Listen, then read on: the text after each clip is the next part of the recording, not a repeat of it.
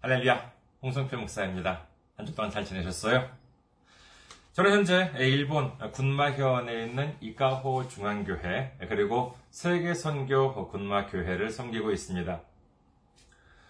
저희 교회 홈페이지 알려드리겠습니다. 저희 교회 홈페이지는 www.ikahochurch.com www.ikahochurch.com입니다. 이곳으로 오시면은 저희 교회에 대한 안내 말씀 그리고 주일 설교 말씀을 들으실 수가 있습니다. 또한 주일 설교 말씀은 동영상 사이트 유튜브를 통해서 여러분들께서 시청하실 수가 있으시고 그리고 팟캐스트와 팟빵을 통해서도 여러분들께서 음성으로 들으실 수가 있습니다. 다음으로 교회 메일 주소 해드리겠습니다. 교회 메일 주소는 이카호처치 골뱅이 gmail.com 이카호처치 골뱅이 gmail.com입니다. 이곳으로 메일을 보내주시면 제가 언제든지 직접 받아볼 수가 있습니다. 다음으로 지난주에 또 귀하게 선교 후원으로 섬겨주신 분들이 계셨습니다. 윤창조님, 김규식님, 황규환님, 김재원님, 그리고 일본의 부흥을 님께서 귀하게 선교 후원으로 섬겨주셨습니다. 감사합니다. 정말 여러 가지로 힘든 상황에 있음에도 불구하고 이렇게 귀하게 선교 후원으로 섬겨주시니 얼마나 큰 힘이 되는지 모릅니다. 예수님의 놀라운 축복과 넘치는 은혜가 함께 하시기를 주님의 이름으로 축원드립니다. 다음으로 선교 후원으로 섬겨주실 분들을 위해 안내 말씀드리겠습니다. 먼저 한국에 있는 은행입니다. KB 국민은행이고요. 계좌번호는 079-21-0736-251입니다. KB국민은행 079-21-0736-251가 되겠습니다. 다음으로 일본에 있는 은행으로 직접 섬겨주실 분들을 위해 안내 말씀드립니다. 이건 일본에 있는 은행입니다. 일본 군마은행이고요. 그리고 지점번호는 190, 계좌번호는 1992256입니다. 군마은행 지점번호는 190, 계좌번호는 1992256이 되겠습니다. 저희 교회는 아직까지 재정적으로 미자립 상태에 있습니다. 그래서 여러분들의 기도와 선교 후원이 큰 힘이 되고 있습니다. 여러분들의 많은 기도, 많은 관심, 많은 성김, 많은 참여 기다리고 있겠습니다. 다음으로 오늘 함께 은혜 나누실 말씀 보도록 하겠습니다. 함께 은혜 나누실 말씀 로마서 6장 5절에서 7절까지의 말씀이 되겠습니다. 로마서 6장 5절에서 7절까지 봉독해 드리겠습니다. 만일 우리가 그의 죽으심과 같은 모양으로 연합한 자가 되었으면 또한 그의 부활과 같은 모양으로 연합한 자도 되리라. 우리가 알거니와 우리의 옛사람이 예수와 함께 십자가에 못 박힌 것은 죄의 몸이 죽어 다시는 우리가 죄에게 종노릇하지 아니하려 함이니 이는 죽은 자가 죄에서 벗어나 의롭다 하심을 얻었습니다. 아멘. 할렐루야. 주님을 사랑하시면 아멘 하시기 바랍니다. 아멘. 오늘 전 여러분과 함께 로마서 강해 42번째 시간으로서 주님과 연합한 자라고 하는 제목으로 은혜를 나누고자 합니다. 오늘 본문은 5절에서 7절, 5, 6, 7절 이렇게 세 구절이 있습니다만은 우선 6절과 7절을 먼저 살펴보고 난 다음에 마지막에 5절로 돌아가 보도록 하겠습니다. 지금으로부터 2000년 전 예수님께서 이 땅에 오셨을 때는 많은 말씀과 그리고 많은 말씀과 함께 놀라운 기적도 많이 행하셨습니다. 그 기적은 때로는 물을 포도주로 만들기도 하시고 물 위를 걸으시기도 하셨습니다. 바람과 파도를 잠재우기도 하시고 떡 다섯 개와 물고기 두 마리를 가지고 수많은 사람을 먹이기도 하셨지요. 어디 그뿐인가요? 주님 앞으로 몰려오는 병자들을 고치시고 그리고 이미 죽은 사람들을 살리는 놀라운 기적도 보여주셨습니다. 그렇다면 예수님께서는 왜 이런 놀라운 일을 행하실 수 있었을까요? 예수님이 하나님의 아들이라서요? 아, 물론 그렇게 생각할 수도 있겠습니다만, 그러면은 예수님께서는 직접 그런 말씀을 하신 적이 있었을까요? 어떤 놀라운 일을 행하시고는 이를 보는 사람들에게 말씀하시기를, 아, 이런 기적은 내가 하나님의 아들이라서 할 수 있다. 이렇게 말씀하신 적이 있으셨냐 하는 것이죠. 아니에요. 예수님은 그런 말씀을 하신 적이 없으십니다. 오히려 뭐라고 말씀하셨냐 하면은 누가복음 17장 6절 주께서 이르시되 너희에게 겨자씨 하나일 만한 믿음이 있었더라면 이 뽕나무더러 뿌리가 뽑혀 바다에 심겨라 하였을 것이요 그것이 너희에게 순종하였으리라.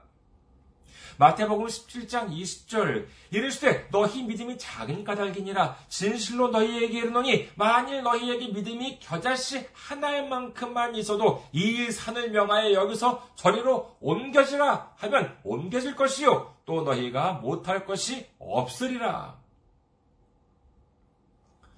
이 예수님 말씀에 나오는 겨자씨는 대단히 작은 씨입니다.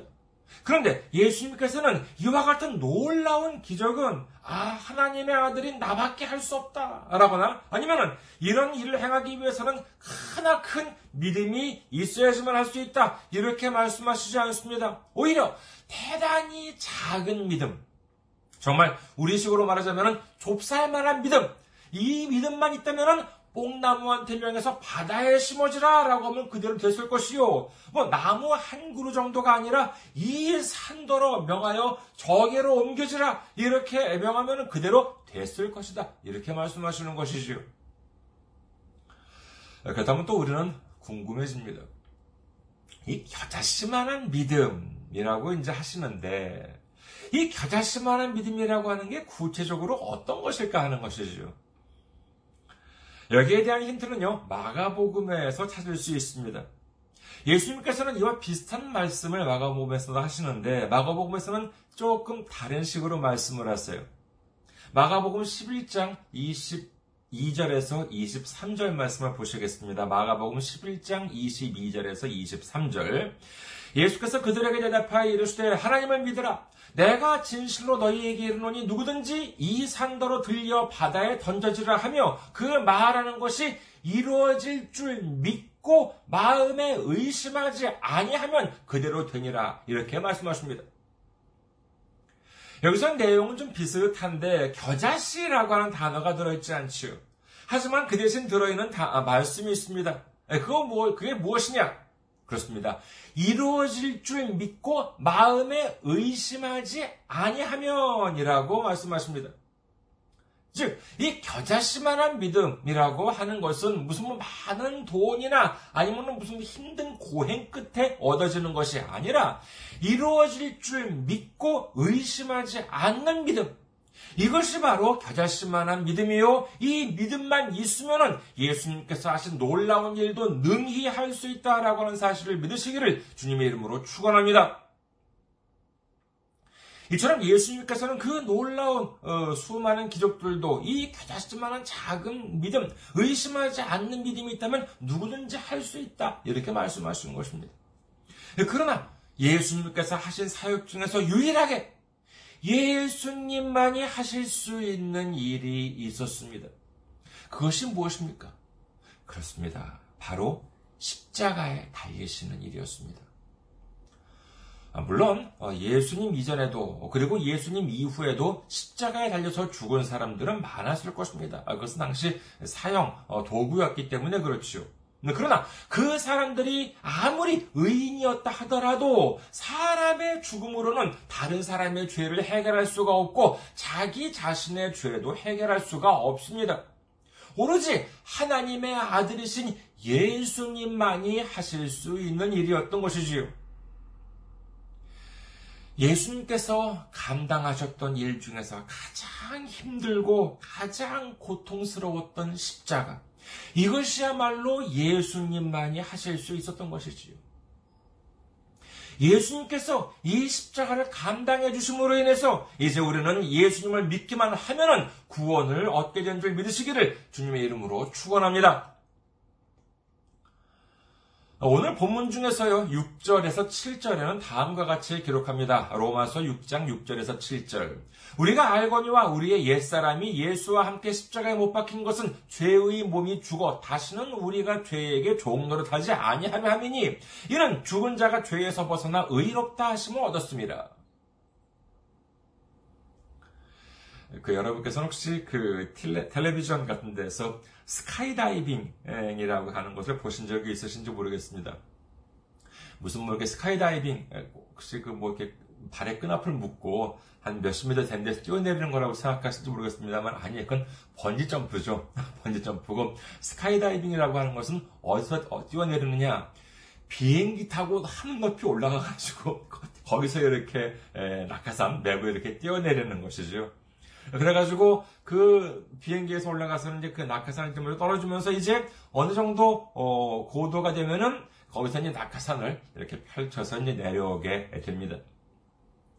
근데 이게 워낙 위험하다 보니까 초보자 같은 경우에는 전문가와 함께 서로의 몸을 묶어서 마치 무슨 이렇게 뭐 거북이 등에 얹어진 거북이처럼 이렇게 사람이 이렇게 한 몸이 되어서 이렇게 뛰어내리는 모습을 볼 수가 있습니다. 밑에는 이제 손님이고요. 위에 이렇게 전문가가 이렇게 같이 이렇게 한 몸이 되어가지고 이렇게 떨어지는 것, 그와 같은 뛰어내리는 모습을 이제 볼 수 있습니다. 높은 데를 별로 좋아하지 않는 어, 저 같으면 뭐 천금을 준다 하더라도 절대로 안 할 일이지만은요 외국 같은 데 보면은 어, 꽤 인기가 있는 레저 어, 스포츠 같습니다. 예수님께서 말로 다 할 수 없는 고통과 고난을 감수하시면서까지 십자가에 달리신 이유는 아담과 하와가 저질렀던 불순종을 회복시켜 주시기 위해서였다라고 하는 말씀을 예전 시간에 드렸습니다만은 그뿐만이 아니라 마치 초보자가 스카이다이빙을 할 때 함께 뛰어내려주는 그와 같은 스카이다이빙 전문가처럼 우리의 옛사람을 예수님과 함께 십자가에 못 박히게 하고 우리로 하여금 새 사람을 입게 하기 위해서였다라고 하는 사실을 믿으시기를 주님의 이름으로 축원합니다. 자, 이제 5절을 한번 보시겠습니다. 로마서 6장 5절. 만일 우리가 그의 죽으심과 같은 모양으로 연합한 자가 되었으면 또한 그의 부활과 같은 모양으로 연합한 자도 되리라. 여기서 오늘 주목하고자 하는 단어는 바로 이 연합하다라고 하는 음, 단어입니다. 대사로니가전서 4장 14절 우리가 예수께서 죽었다가 다시 살아나심을 믿을진 우리가 예수께서 죽으셨다가 다시 살아나심을 믿을진데 이와 같이 예수 안에서 자는 자들도 하나님이 그와 함께 데리고 오시리라. 예수님께서는 십자가에 못 박히시고 죽으신 후에 사흘 만에 부활하셨습니다. 그러나 이와 같은 부활은 예수님만이 아니라 우리도 그와 같이 부활하게 된다. 이렇게 성경은 반복해서 말씀하고 계십니다. 그렇다면 어떻게 해야 예수님처럼 부활할 수 있는가라고 하는 것을 우리가 알아야 되겠지요. 그 부활의 조건이 바로 이 연합하다라고 할 수가 있겠습니다. 그럼 어떻게 하면 하나님과 연합할 수 있느냐 하면 그 조건이 앞서 살펴보았던 6절에서 7절입니다. 로마서 6장 6절에서 7절 다시 한번 보겠습니다. 우리가 알거니와 우리의 옛사람이 예수와 함께 십자가에 못 박힌 것은 죄의 몸이 죽어 다시는 우리가 죄에게 종노릇하지 아니하려 함이니 이는 죽은 자가 죄에서 벗어나 의롭다 하심을 얻었습니다. 그러니까 우리의 옛사람을 예수님과 함께 십자가에 못 박아서 우리의 죄인 되었던 몸을 죽이게 되면은 예수님께서 부활하신 것처럼 우리도 죽은 자가 죄에서 벗어나 의로운 모습으로 부활할 수 있다라고 하는 사실을 믿으시기를 주님의 이름으로 축원합니다. 그렇다면은 자 질문 드리겠습니다. 여러분께서 생각하시기에 아 나는 예수님과 연합한 사람이다 라고 하는 자신감이 있으십니까? 다시 한번 질문할게요. 여러분께서 생각하시기에, 아, 나는 지금 예수님과 연합한 사람이라고 하는 자신감이 있다. 여러분께서 어떻게 생각하십니까? 이와 같은 질문에 대해서 자신있게, 아멘! 라고 하시는 분들 계시고, 어, 그리고 어, 뭐 분위기상, 아멘. 이라고 이제 하셨지만은, 어, 좀잘 생각하면 글쎄 잘 모르겠네. 뭐 이제 이렇게 생각하시는 분들도 계시겠지요. 자, 우리가 이를 알기 위한 방법, 즉, 내가 진정으로 주님과 연합한 자인지 아닌지, 주님과 연합하려면 구체적으로 그러면 어떻게 해야 하는지에 대해서 알아보고자 합니다. 우선 이 연합하다라고 하는 단어 어, 그 자체에 주목을 해보고자 합니다. 로마서 6장 5절에 나오는 이 연합하다라고 하는 번역을 어, 한글 공동 번역 성경에 보면은요. 하나가 되었다. 이렇게 번역을 하고 있고, 그리고 신개역 2017년, 일본, 일본 신개역 2017년 어, 최신판에 보더라도 역시 히토츠니 나테이르, 하나가 되었다. 이런 식으로 번역을 하고 있습니다. 자, 그렇다면 연합하다라고 하는 것이 하나가 되었다라고 하는 의미라고 한다 그러면은 이 하나가 되었다라고 하는 것은 무엇을 의미하는 것일까? 한번 생각을 해 보았습니다. 복음서나 계시록에 기록된 마지막 날에 관한 내용을 보면은요. 혼인잔치라고 하는 말씀이 자주 등장한다는 것을 알 수가 있습니다. 마태복음 22장 2절 천국은 마치 자기 아들을 위하여 혼인잔치를 베푼 어떤 임금과 같으니. 계시록 요한계시록 19장 7절. 우리가 즐거워하고 크게 기뻐하며 그에게 영광을 돌리세 어린 양의 혼인 계약이 이르렀고 그의 아내가 자신을 준비하였으므로 그 조금 밑에 요한계시록 19장 9절 천사가 내게 말하기를 기록하라 어린 양의 혼인잔치에 청함을 받은 자들은 복이 있도다 하고 또 내게 말하되 이것은 하나님의 참되신 말씀이라 하기로 자 혼인이라고 한다면은요 기본적으로 당연히 신랑과 신부가 있어야 하겠죠. 네, 그런데 예수님께서는 스스로를 신랑이라고 표현하기도 하셨습니다. 마태복음 9장 14절에서 15절. 그때 요한의 제자들이 예수께 나와 이르되 우리와 바리새인들은 금식하는데 어찌하여 당신의 제자들은 금식하지 아니하나이까? 예수께서 그들에게 이르시되 혼인집 손님들이 신랑과 함께 있을 동안에 슬퍼할 수 있느냐? 그러나 신랑을 빼앗길 날이 이르니 그때는 금식할 것입니다. 아, 요한의 제자들 어, 여기서는 당연히 그 세례 요한의 제자에게 있지요. 자, 세례 요한의 제자들이 뭐 모두 그렇지는 않았겠습니다만 신앙을 형식적인 것으로만 판단하고자 했던 이 철없는 제자들이 예수님께 말씀드리기를 믿음이 도, 좋다는 다른 사람들, 우리도 그렇고 그 다음에 믿음이 좋다는 다른 사람들, 뭐 바리새인들 이러한 사람들은 금식을 하는데 그리고 감히 왜 당신은 금식을 하지 않느냐 이렇게 감히 말씀을 드리지 못하고 왜 당신들 제자들은 금식을 안 하느냐 이렇게 다그칩니다.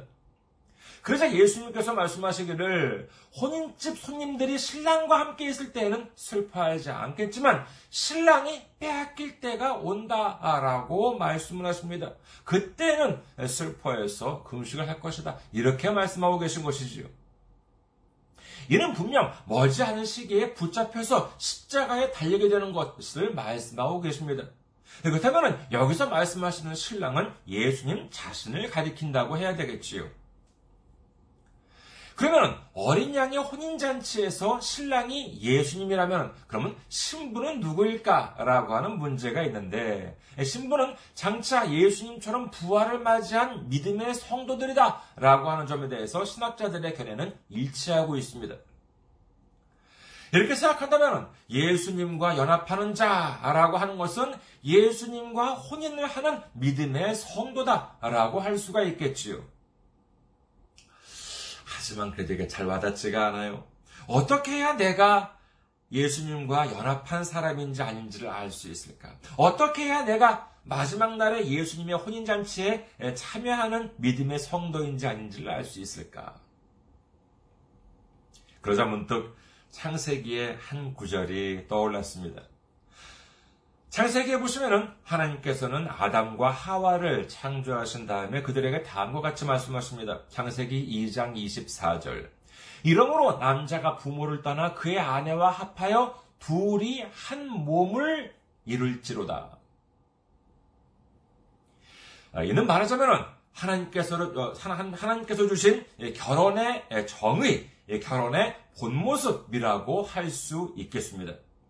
결혼이라고 하는 것은 남편과 아내가 한 몸을 이루는 것 이렇게 말씀하고 계신 것이지요. 그런데 그런데 말이에요. 이 아무리 사이가 좋고 그리고 깨가 쏟아진다라고 하더라도 물리적으로 본다면은요, 현실적으로 본다 그러면은 이 한 몸이 될 수가 없잖아요. 엄연히 두 사람이고 그리고 두 몸입니다. 예, 그렇다면 진정으로 한 몸이 된다라고 하는 것은 무엇일까 하고 한번 생각을 해보았습니다. 보통 부부끼리 이렇게 좀 싸우고 그리고 불행하게도 이렇게 좀 헤어지게 되었다라고 한다면은요, TV 같은 데 보니까는 그 이유 중에 하나가 대표적인 이유가, 이 대표적인 이유 중에 하나가 성격 차이라고 하지요. 뭐 부부 사이는 뭐 남들은 뭐 절대로 모른다 하더라도 적어도 글쎄 저는 그 생각하기를 성격 차이가 그렇게 결정적인 원인이 될 수 있을까라고 하는 의문이 듭니다. 뭐 저희 부부를 보더라도 뭐 서로 다른 점이 참 많아요. 어, 오히려 따지고 보면은요, 그 세상에 있는 부부들 보면은 성격이 정말 똑같은 부부를 오히려 찾아보기가 좀, 좀 어렵지 않을까라고 하는 생각을 해보았습니다. 자, 그러니까 본다면은 성격이 서로 같아지는 것이 하나님께서 말씀하신 한 몸을 이루는 것은 아닌 것 같아요. 그러면 도대체 이 무엇이 이 한 몸을 이루는 것일까? 어떤, 어떤 것이 한 몸을, 부부가 한 몸을 이루는 것인가? 라고 하는 생각을 해보았더니만, 왠지 알 것만 같았습니다. 그게 뭐냐면은요, 바로 이해 관계의 일치입니다. 이득과 손해의 관계이죠. 이익과 손해의 관계. 이것이 일치하는 것. 이것이 한 몸을 이루는 것이 아닐까라고 생각을 해보았습니다. 쉽게 말하자면은 남편에게 이익이 되, 남편한테 이익이 되는 것이 곧 아내한테도 이익이 되는 것이고 남편한테 손해가 되는 것이 아내한테도 손해가 된다면은 그 부분은 이해관계가 일치한다고 볼 수 있습니다. 그런데 무슨 사연이 있는지 모르겠지만은 남편한테 이익이 되는 것이 아내한테 손해가 돼요. 아니면 남편한테 손해가 되는 것이 아내한테 이익이 된다면 이는 사태가 조금 심각해집니다. 이건 무슨 뭐 성격의 불일치가 문제가 아니에요. 이처럼 이해관계에 있어서 불일치가 발생하면은 이는 그야말로 부부 사이의 심각한 위기라고 할 수 있을 것입니다. 이와 같은 상황은요, 비단 부부만이 아닙니다. 예를 들어서 회사를 한번 생각해 보겠습니다. 큰 회사든 작은 회사든 간에 사람들이 모여서 일을 하고 있습니다. 그렇다면 그 사람들은 왜 모인 사람들이에요? 무엇을 위해서 모인 사람들입니까?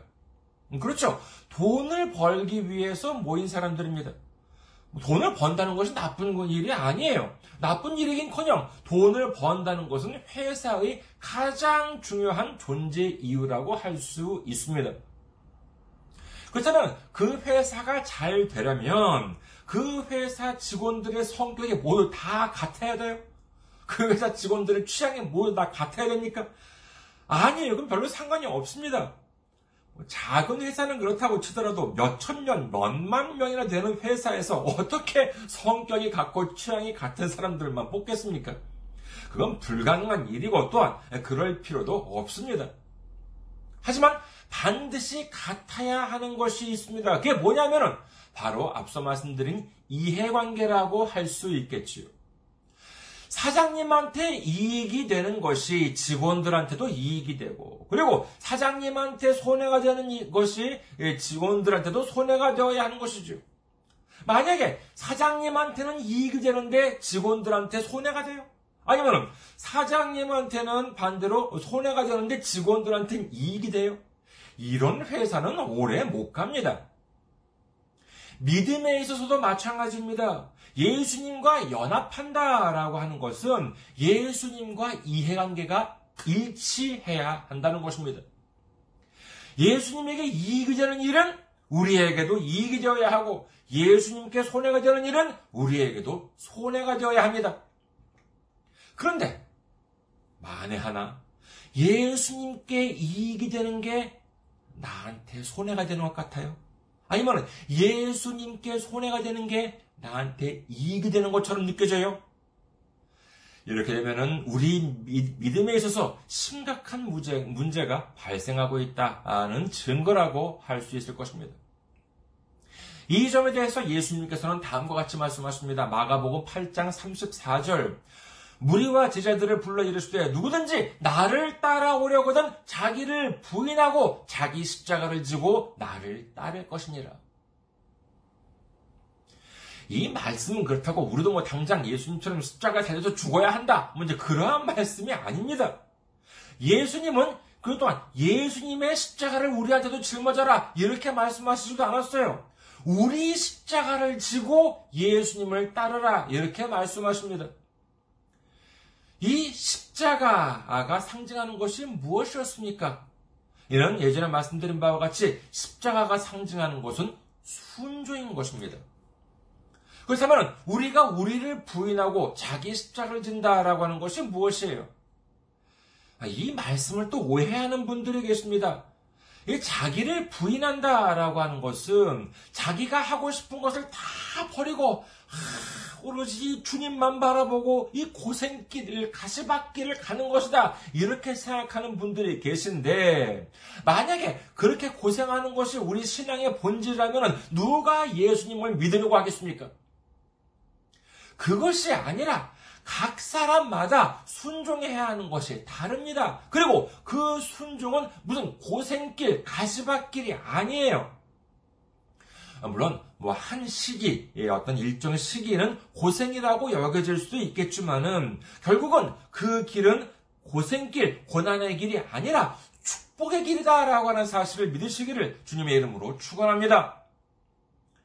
이 순종이라고 하는 것이 바로 이해관계의 일치를 뜻하는 기준이 되는 것이지요. 자, 주님께서 우리를 인도해 주십니다. 그러면 그 길을 가야 합니까? 말아야 합니까? 예, 가야지요. 솔직히 만살을 대쳐두고 어, 가야 하는 길입니다. 그렇다면 그 길이 주님께는 이득이 되고 나한테는 손해가 되는 길이에요? 여러분, 주님께서 우리를 인도해 주시는 이유가 주님한테만 이득이 되고 우리한테는 손해가 되는 길입니까? 주님께서 우리를 우리의 무슨 뭐 등골을 빼먹기 위해서 우리를 인도하십니까? 아니에요. 주님은 그런 악덕 기업주, 사이비 교주나 사기꾼 같은 분이 아니십니다. 시편 103편 3절에서 5절 그가 내 모든 죄악을 사하시며 내 모든 병을 고치시며 내 생명을 파멸해서 속량하시고 인자와 그늘로 관을 씌우시며 좋은 것으로 내 소원을 만족하게 하사 내 청춘을 독수리같이 새롭게 하신도다. 아멘. 주님은 우리를 용서해 주시고, 우리를 치료해 주시고, 우리를 구원해 주시고, 우리를 새롭게 하시는 분인 줄 믿으시기를 주님의 이름으로 축원합니다. 좋은 것으로 채워주시는 분이라고 하는 것을 믿으시기를 주님의 이름으로 축원합니다. 예전에 어떤 음, 그 TV를 또 보니까는요, 어떤 부부가 아, 이런 말을 하더라고요. 부부인데 남편이 좀 새로운 어, 사업을 시작을 했어요. 얼마 전에. 그런데 그게 부인한테 있어가지고 꽤 오랫동안 좀 힘들었나 봅니다. 아, 멀쩡하게 회사, 회사원 생활 잘하다가 꼬박꼬박 월급 갖다 주다가 갑자기 새로운 그, 그, 사업을 시작하니까는 좀 이렇게 마음이 불편했나 보죠. 그래서 어, 그 부인한테 아 그때 힘들었을 때 어땠습니까? 라고 이제 이렇게 질문을 하니까는 이, 그 어, 아내 되신 부인 되신 분이 말씀하시기를 이렇게 얘기해요. 남편의 낭만은 아내의 불만이다. 라고 이제 이렇게 말씀하시더라고요. 남편이 예, 어떤 자기만의 낭만을 가지고 이분이 사실 그 TV에서 남편이 이제 계속 오랫동안 온천 그 료강 있잖아요. 그것을 하고 싶었대요. 근데 계속 못하다가 어디 뇌물이 나와가지고 오랫동안 다니던 회사를 예, 일찌감치 그만두고 이제 그것을 하려고 했다라고 하는 것인데 그러니까 남자한테 해서가지고 그것이 예, 로망이었는데 근데 남자한테 해서가지고 낭만 남자들이 자기만의 낭만을 가지고 막 이런저런 일을 남편이 막 버려요. 근데 그렇게 해놓으면은 그게 아내한테 있어서는 불만이다라고 하는 것이지요. 근데 어느 날 또 다른 방송을 보니까는요, 어, 여기는 또 이제 아주 사이가 아, 좋아 보이는 부부가 등장을 했습니다. 그래서 그 남편한테 질문을 하기를, 아, 정말 이 부부가 참 이렇게 그 어, 원만해 보이는데 근데 이 원만한 부부의 비결이 무엇입니까? 이제 이렇게 질문을 했더니만 이 남편 되시는 분이 하는 말이 원만한 부부 사이의 비결은 남자의 인내심이다 라고 말을 했습니다. 어, 참 멋진 말인 것 같았어요. 우리의 삶에 있어서도 항상 주님께서 인도해 주시는 길이 나한테도 기쁘게 느껴지고 하면은 참 좋겠습니다만은 뭐 꼭 그렇지만은 않을 때도 있지요. 어떨 때는 주님의 방법대로 하는 것이 나에게 손해가 될 것만 같고 불이익이 될 것만 같아요. 오히려 주님의 방법이 아니라 사람의 방법대로 하는 것이 훨씬 더 나한테 이익이 될 것 같아요. 이런 게 어떤 상태입니까? 이게 바로 주님과 나 사이의 이해관계의 불일치가 발생한 때입니다. 바로 이것이 내 십자가를 지고 예수님을 따르느냐, 아니면 내 십자가를 던져버리고, 어, 예수님을 따르지 않을 것이냐, 이와 같은 중요한 갈림길인 것입니다. 이럴 때 많은 사람들은 주님의 방법이 아닌 내 방법대로 합니다. 주님의 생각보다 내 생각을 앞세우고 내 생각을 중요시합니다. 뿐만 아니라 주님 방법대로 하는 사람들을 어리석다고 손가락질을 하기도 합니다. 그렇기 때문에 예수님께서는 뭐라고 말씀하셨습니까? 마태복음 7장 13절에서 14절 좁은 문으로 들어가라. 멸망으로 인도하는 문은 크고 그 길이 넓어 그리로 들어가는 자가 많고 생명으로 인도하는 문은 좁고 길이 협착하여 찾는 자가 적음이라. 우리는 또한 이 말씀도 오해를 하는 경우가 있는 것 같습니다. 넓은 문으로 들어가면은 왠지 우리가 느끼기에 넓은 문으로 들어가면은 그 편안한 아주 편안한 길이 펼쳐져 있고 좁은 문으로 들어가면은 정말 힘든 길, 아주 울퉁불퉁한 비포장, 비포장도로 고생과 고난의 길, 이와 같은, 이와 같이 생각하는 경향이 있습니다. 그런데 본문을 한번 보세요. 예수님께서 그러셨냐는 거죠. 이런 오해는 왜 생기냐 하면은요, 넓은 문으로 들어가면은 넓은 길이 이어지고 있고, 그리고 좁은 문으로 들어가면 좁은 길이 이어지고 있다라고 생각하기 때문에 생기는 것인데, 본문을 자세히 보시면은요, 새로운 사실을 아실 수가 있습니다. 즉, 예수님께서는 넓은 문과 좁은 문을 들어간 다음의 길에 대해서 말씀하시지 않습니다. 그것이 아니라 넓은 문과 좁은 문으로 이어지는 길. 그러니까 멸망으로 인도하는 문과 생명으로 인도하는 문까지 가는 길, 그 문까지 가는 길에 대해서 말씀하고 계신 것입니다. 넓은 문, 멸망에 이르는 문까지 가는 길은 찾지 않아도 보여요. 그래서 누구나가 아무런 생각 없이 들어간다는 것입니다. 그런데 좁은 문, 생명으로 이어지는 문까지 이르는 길은 거기까지 가는 길이 좁아서 찾아내기가 힘들다는 것이에요. 왜 찾아내기가 힘들겠습니까? 그렇습니다. 그 길, 생명으로 인도하는 문까지 가는 그 좁은 길은 내 힘이 아닌 주님의 인도하심이 있어야지만 들어갈 수 있는 길이기 때문인 것입니다. 주님이 인도해 주실 때까지 여기에 주님의 인도해 주실 때 여기에 순종하는 자만이 들어갈 수 있는 길이기 때문에 많은 사람들이 그 길을 찾지 못하고 넓은 길, 멸망으로 인도하는 길로 가게 된다, 아, 가게 되고 만다. 이렇게 주님은 말씀하고 계신 것이지요. 주님께서 인도해 주실 때, 주님 생각과 내 생각이 항상 같아서 언제나 기쁨으로 그 길을 갈 수 있으면 참 좋겠지만은 가끔은 주님의 생각과 내 생각이 다르게 느껴질 때가 있어요. 그렇다면 어떻게 해야 하겠습니까? 그렇죠. 인내심을 발휘해야 합니다. 내 생각보다 주님의 생각을 더 우선시하는 것. 그것이 바로 자기를 부인하고 주님께 순종하는 것입니다. 그 인내심이 예수님과 나와의 관계를 원만하게 하는 비결인 줄 믿으시기를 주님의 이름으로 축원합니다. 이사야 55장 8절 이는 내 생각이 너희의 생각과 다르며 내 길은 너희의 길과 다릅니다. 여호와의 말씀입니다. 로마서 8장 28절 우리가 알거니와 하나님을 사랑하는 자 곧 그의 뜻대로 부르심을 입은 자들에게는 모든 것이 합력하여 선을 이루느니라. 아멘. 우리가 하나님 생각을 어떻게 다 알 수 있겠습니까? 그러나 우리의 믿음이 무엇입니까? 그렇죠. 주님께 순종하고 주님께서 인도해 주시는 길을 따라가기만 하면은 우리는 구원을 받습니다. 우리는 축복을 받습니다. 믿으시면 아멘 하시기 바랍니다.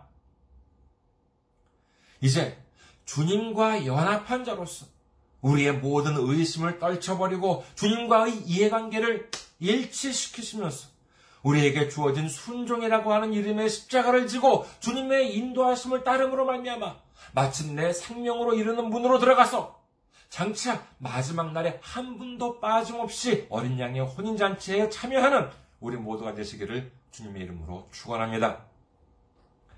감사합니다. 항상 승리하시고 건강한 모습으로 다음 주에 뵙겠습니다.